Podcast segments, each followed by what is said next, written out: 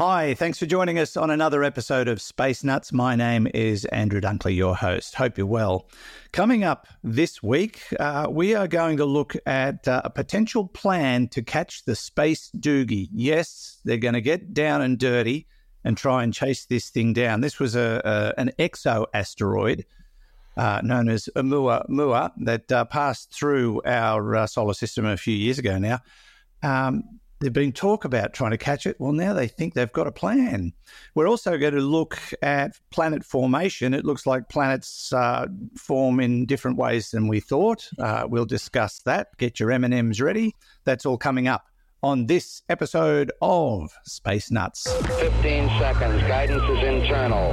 10, 9, ignition sequence start. Space Nuts. 5, 4, 3, 2, One, two, three, four, five, five, four, three, two, one. Space Nuts. Astronauts report it feels good.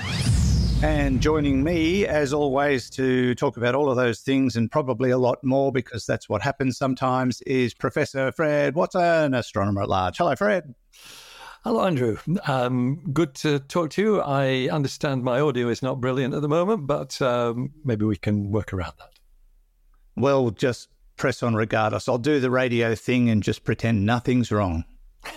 but uh, yeah, Yeah. we, we are having some technical issues. We seem to swap. One week it's me, next week it's you. One day, one day we will both have a seamless presentation, No, no. but not today. not today. No. okay, let's let's get straight down to business because uh, this is a rather exciting story, and it carries on from a, a story we did a few years ago when it was realised that an exo asteroid passed the planet, passed through our solar system. In fact, it was past us before we discovered it. And uh, there's been all sorts of theories as to what it is. One theory being that it was uh, the remnants of an alien spaceship, uh, and others saying it's probably the sheared off section of a planet. Uh, whatever it was, it did not come from our solar system. It came from somewhere else. But now there's talk of maybe uh, putting a mission together to catch it. Now, I, I thought when we talked about this once before, Fred, it was thought impossible. But now they've done the maths, maths with an S for you Americans. What's the what's the story? Um, it, it is. So it's. Uh, I think this is a refinement, actually, of something that was proposed almost immediately after the uh, the, the the the mission. uh, Sorry, the the the object flew through the solar system. Oumuamua, first first messenger from afar, a Hawaiian word, uh, because it was discovered, I think, by Pan-STARRS upon uh, Haleakala on the island of Maui. Um, so uh, it was found in, I think it was October 2017, realized that its velocity was too high for it to have been anything to do with the solar system.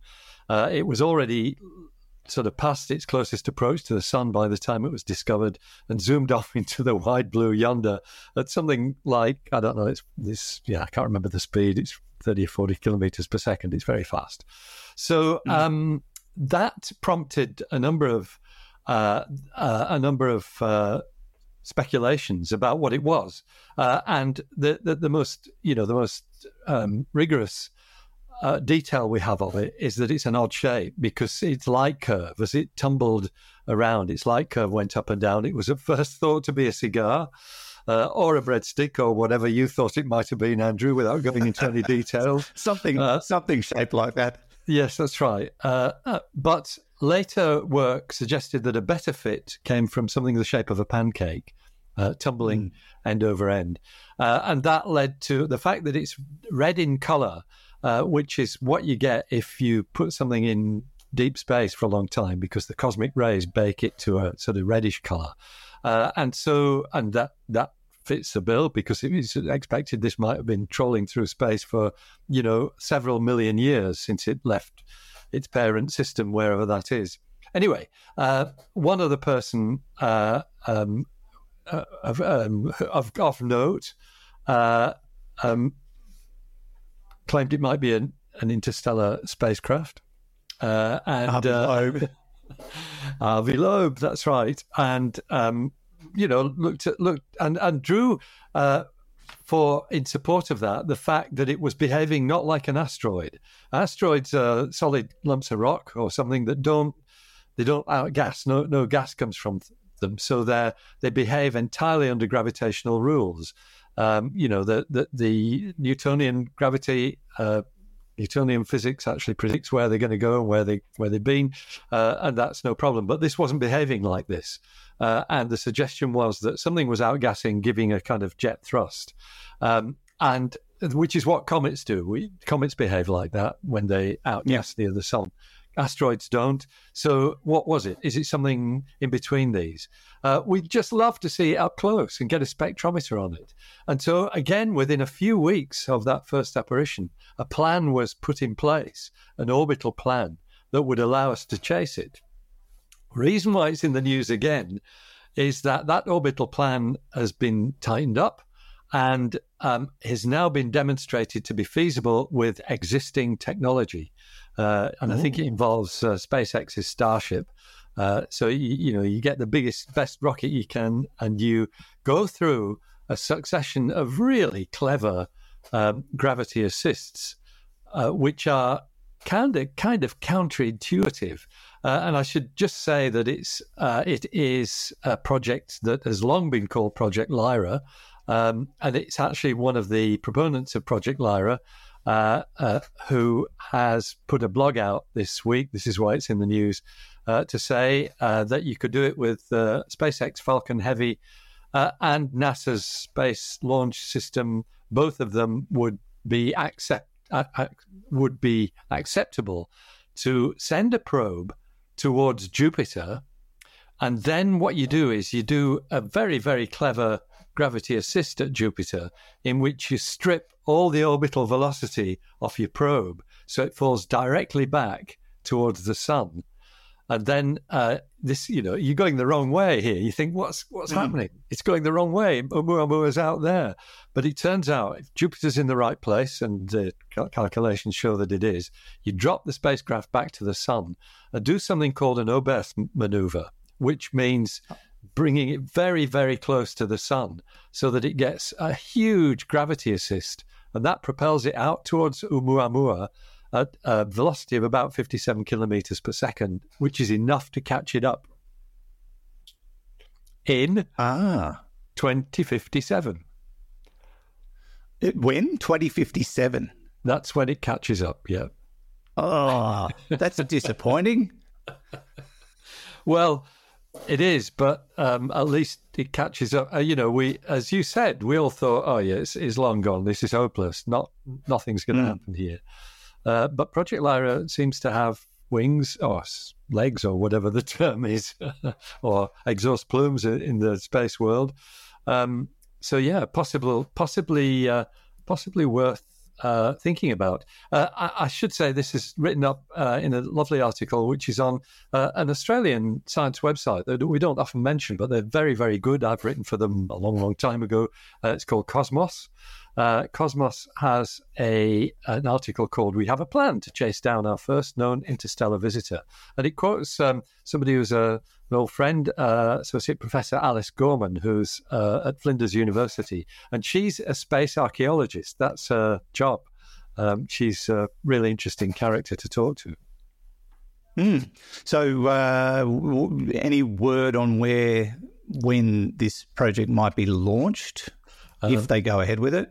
So you, you presumably you have uh, a fairly tight window, and I did see the date, but I've forgotten what it was. Um, I think it's towards the end of this decade that you've got to do it. So you kind of got to wait for uh, for Jupiter to be in the right the right place. Um, I, I, think you... I've found it. Um, let's uh, June the seventh, twenty thirty. There you go. End of the decade. Yeah. Yeah, that's what I thought. So you launch it on June the 7th, 2030. It's going to take you that long to raise the money to do this. Uh, and um, and then by 2057, you have a rendezvous with Oumuamua and we get to see what it was like. Yeah. How old will you be in 2057, Andrew? I don't want to think about it. Um, it'll be? be? a big number. It'll be a big yeah. number. Yeah. Um, but Okay, let's say we... I'll only be 113, so it's not that big. Yeah, well, I'll, I'll, be pushing 100 in that case. Um, let's assume we catch it. What do you think we will discover? What, what what do you think we might learn? We might as well speculate because we're not going to be around to find Yeah, out. that's right. Um, I think we'll find. I think you'll find. I think uh, it will turn out to be something similar to uh, what we used to call Ultima Thule, that object that New Horizons flew past after uh, Pluto. Um, Arrokoth, I think, is its accepted name today. I think it's Arrokoth, uh, which, if you remember, was two pancakes stuck together. Um, Yes. uh, so that we thought it looked like a snowman, but it's only a snowman if you look at it from one direction. It's quite thin if you look at it from the other direction. And I think it'll look like that, maybe just one of those pancakes. Okay. Uh, will it give us any indications of whether or not things are different beyond our solar system, or are we expecting that there'll be a standard model?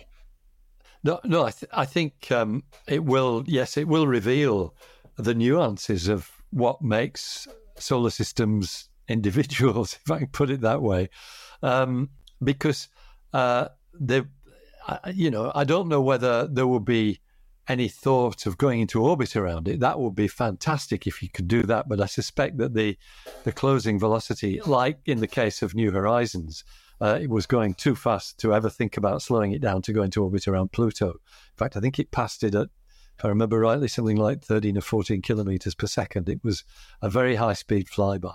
Uh, but in that time, if you're careful with your preparation, as as the New Horizons team definitely were, because they absolutely reaped a harvest of of data from Pluto. Uh, if you're careful like that, um, you can gain a huge amount of information. Spectroscopically, uh, you could have you know all the all the mass spectrometers and things on your spacecraft that would sample the environment of Oumuamua, because if it's been out gassing, it's probably got kind of atoms around it and things like that that uh, you know that that that um, subatomic particles that that give some insights into what it's made of in, the, in detail. So yeah, it would be worth doing. I'd be up. For Yeah. it. What about what about the other one? Because this this isn't the only exo asteroid that we've discovered. Uh, what was the other one? Borisov. Borisov. Yeah, that was Uh, definitely a comet. Why not chase a comet? Was it? Yeah. So Ah. that was that was a, a kind of standard comet that behaved very much in the way that um, comets behave in our solar system. There were, I think, some slight differences, but uh, but it, it I mean, you know we're, we're remembering stuff from our coverage back then. But yeah, it's um, it's a it's that was a comet, and that was definitely a comet. It behaved just like comets do. Okay. So it. So, so it was one from within our solar system, or No, it was an exo comet? it was an So exo- we've got an exo comet and an exo asteroid. So the asteroids right. more interest.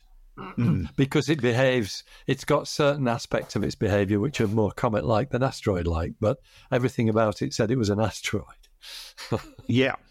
except Okay. for the fact that it's out it's something's accelerating it that's and that's of course why Avi Loeb leapt on the on the uh, intelligent life bandwagon because maybe someone was Yeah. controlling it Well, you know, it, it, it could be something from an intelligent civilization. It, it's probably them getting rid of uh, all the, the plastics that were destroying their planet.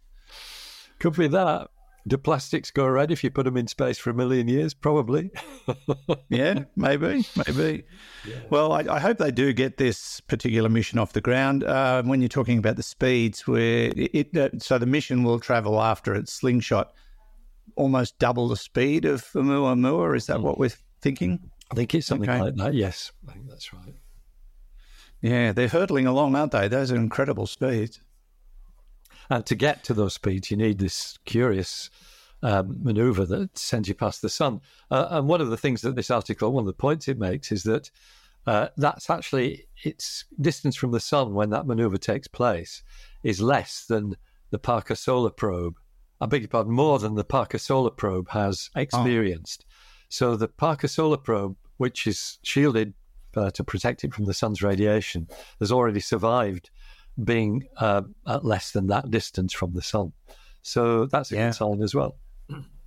It is a good sign. Yes. All right. Well, we'll watch with interest. We've got a few years up our sleeve. They've got um, they've got six years to get this all funded and uh, get the, the hardware ready. So um, yeah, it could well happen. Six years, I guess, is not really a long time in planning a space mission, but Um, yeah, they haven't got they haven't got any more time than that. So let's, No, let's hope it's uh, right. yeah, let's hope it's, it's a, a success uh, in the planning.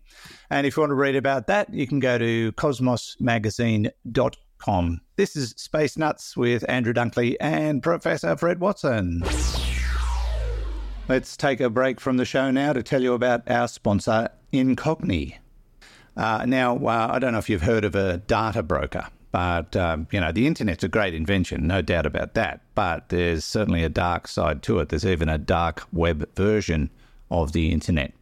Uh, and uh, data brokers are people who collect and analyze and sell your personal information to third parties uh, or use it themselves for profit, often without uh, your consent. In fact, most of the time without your consent. Uh, so data brokers are very, very active, and they're um, you know they're out there and they're collecting data. They can build profiles based on you for their own devices, and uh, a lot of the time you just never know it's happening. Uh, occasionally, you might get a friend saying, "Hey, did you know that there's this um, Facebook page, and it's it says it's you, and they've made a friend request." That happens a lot. Uh, data broking is big business. Uh, and uh, you, you, chances are you already have had your personal information sold online to these uh, individuals. So, what can you do about it? Well, if you tried to do it yourself, uh, yeah, you probably could, but it might take you a couple of years to clean up what's out there about you. Uh, Incogni is a tool that can do it on your behalf. You just have to sign up and uh, give them permission, and they will go around the internet and not only clean up your act on your behalf, they will also put up a, uh, a wall to stop this happening in future. Uh, it's a great tool. It's uh, really easy to use and it's not expensive. In fact, right now, as a Space Nuts listener, they're offering uh, a really great deal. And all you have to do is go to incogni.com slash space nuts. That's incogni.com slash space nuts and uh, have a look at what's on offer.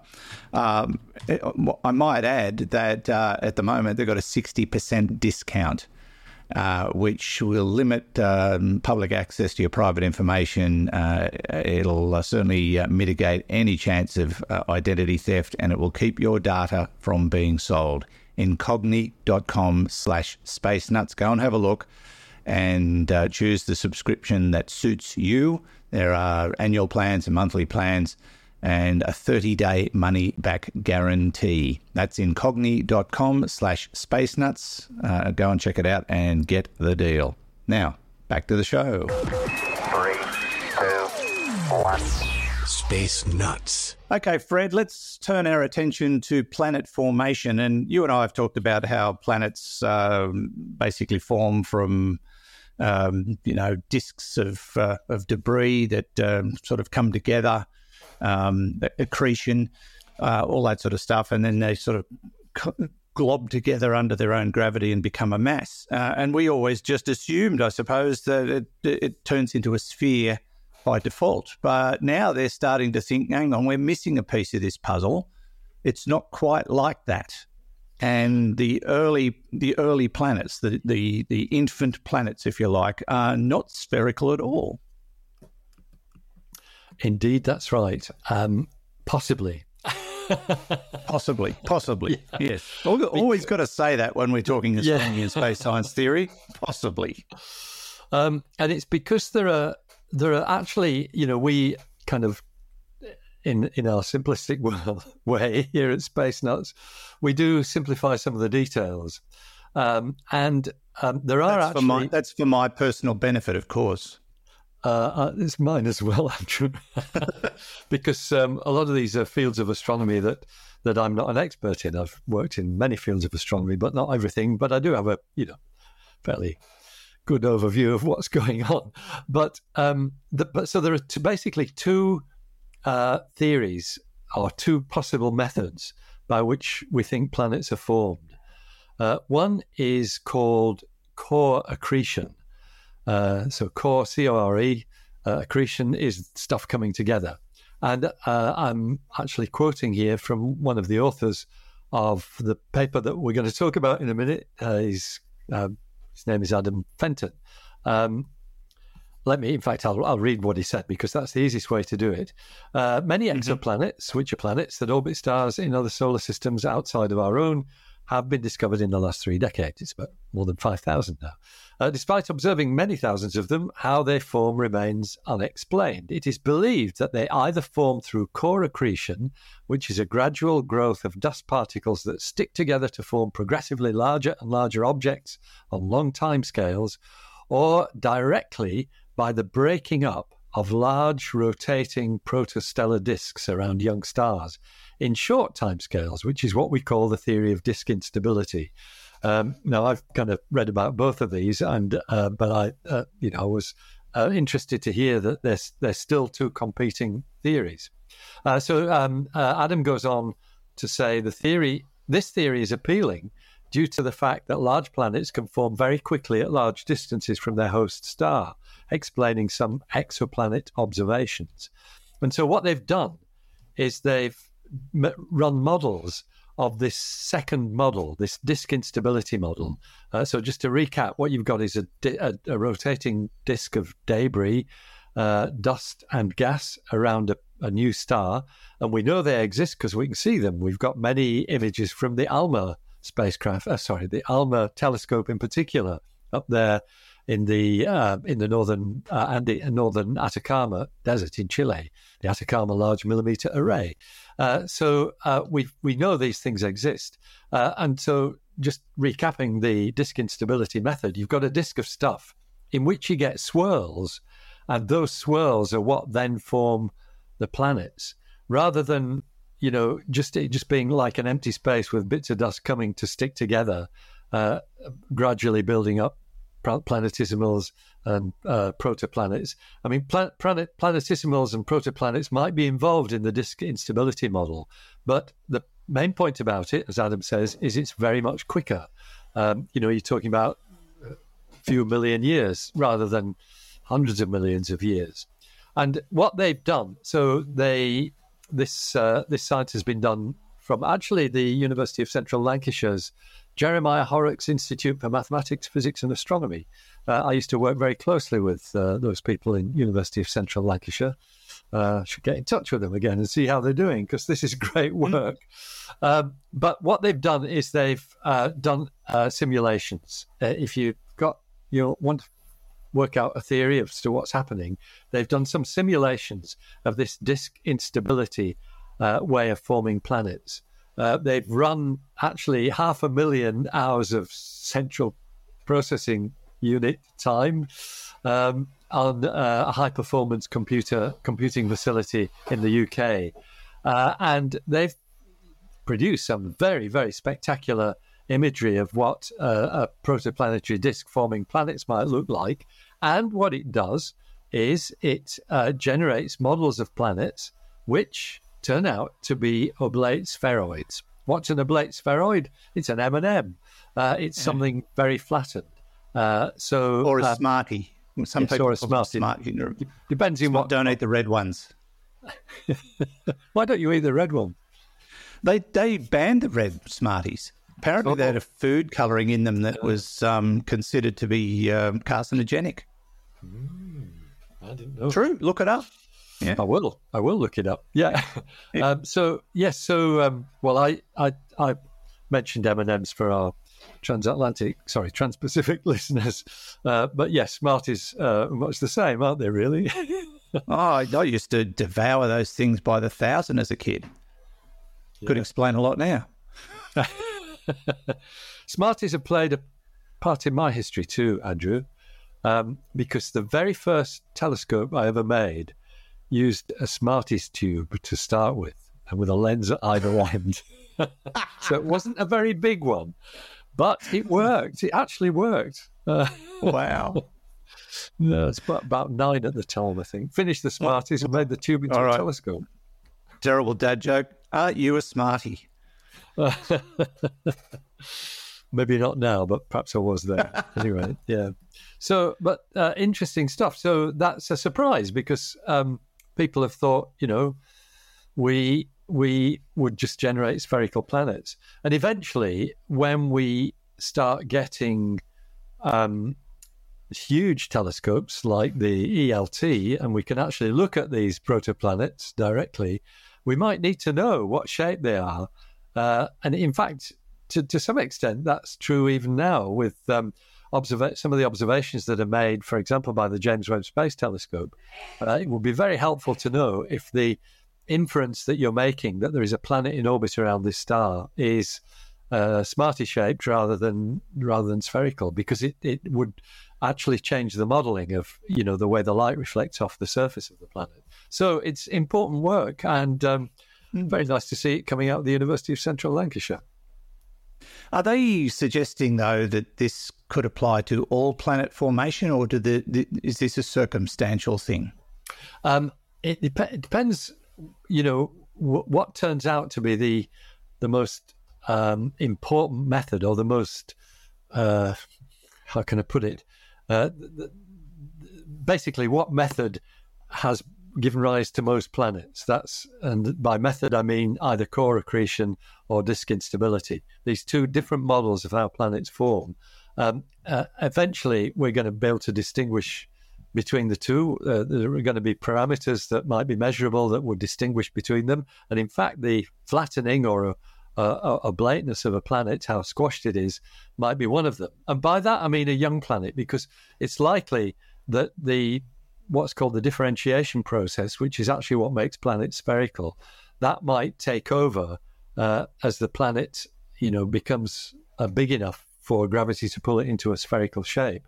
So uh, it's mm-hmm. it's speculative. I mean, I'm speculating here, but I think the inference is that these newly born planets are are flattened rather than all planets being flattened.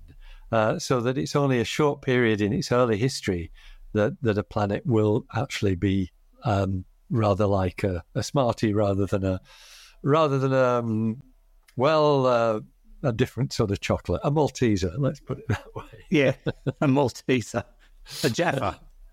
or a Jaffa cake. Uh, are they Jaffas? Yeah, Jaffas. That's right. Not Jaffa Jaffas. Yes, yes. That's, that's another. That's another one of my childhood sweets that um, uh, a lot of people didn't eat because they became projectiles at cinemas.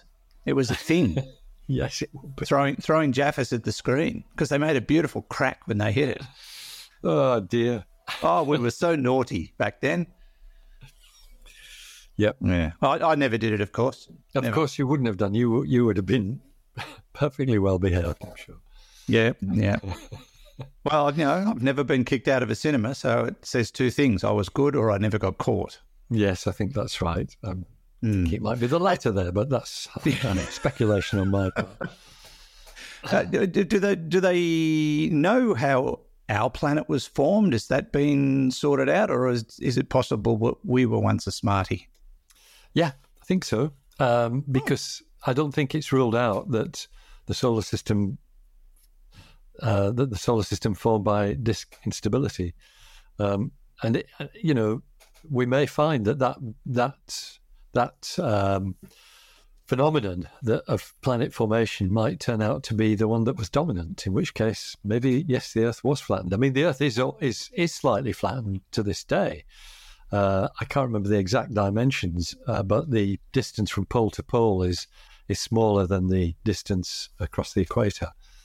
Uh, so it's it's an oblate spheroid is the technical term for what its shape is, and the, the most pronounced one in the solar system is is Saturn, which is quite obviously not circular when you see it's when you see an image of it. It's obviously hmm. flattened. Mm. Okay, um, but that's not because of formation. That's what it's like now. Yeah, that's right. That's what it's like now, and but maybe it never never really you know, because of its spin, it rotates very quickly. Is it ten hours or thereabouts? Uh, and it's a big object. Uh, that's the mechanism by which it is remaining flat. But if it was formed by disk instability, maybe it started off even more flattened, uh, as maybe the Earth did too, and gradually got yeah. spherical as the differentiation process took place. Well, I mean, you could argue that uh, the Earth isn't spherical because of its rotation. Um, yeah, it's, that's right. It's it's wider than it is high, isn't it? Yes, yes. That's what I was just saying. The distance between the uh, poles is less than the distance across the equator. Maybe yeah, by 40, 40, 43 kilometres, actually. I just looked it up. which is not much in the scheme of things when you think about it. I mean, No, that's right. It's 12,500 kilometers across. The, the most remarkable object in the solar system in that regard is actually the sun, uh, which is flattened. You know, it's 1.3 million, million kilometers in diameter. Its flattening at the poles is only 10 kilometers, uh, which means it is almost perfectly spherical. It's a very, very, very um, spherical object. Yeah, Almost perfectly spherical. Which you know, given its size, is quite incredible. But maybe that's a factor. Maybe the size and the and the gravity involved is uh, is what keeps it that way. Yeah, and it's slow rotation 20, 27 days to rotate once. Yeah, indeed. Mm. All right. Uh, fascinating story about flat planet formation, which you can read on phys.org. That's P H Y S, not F I double Z. A few people have been caught out by that. This is Space Nuts, Andrew Dunkley uh, with Fred Watson. Space Nuts. You've been listening to the Space Nuts podcast. Mission complete, Available at Apple Podcasts, Spotify, iHeartRadio, or your favorite podcast player. You can also stream on demand at Bitesz.com. This has been another quality podcast production from Bitesz.com. Production note. Wondering where the Q&A segment is?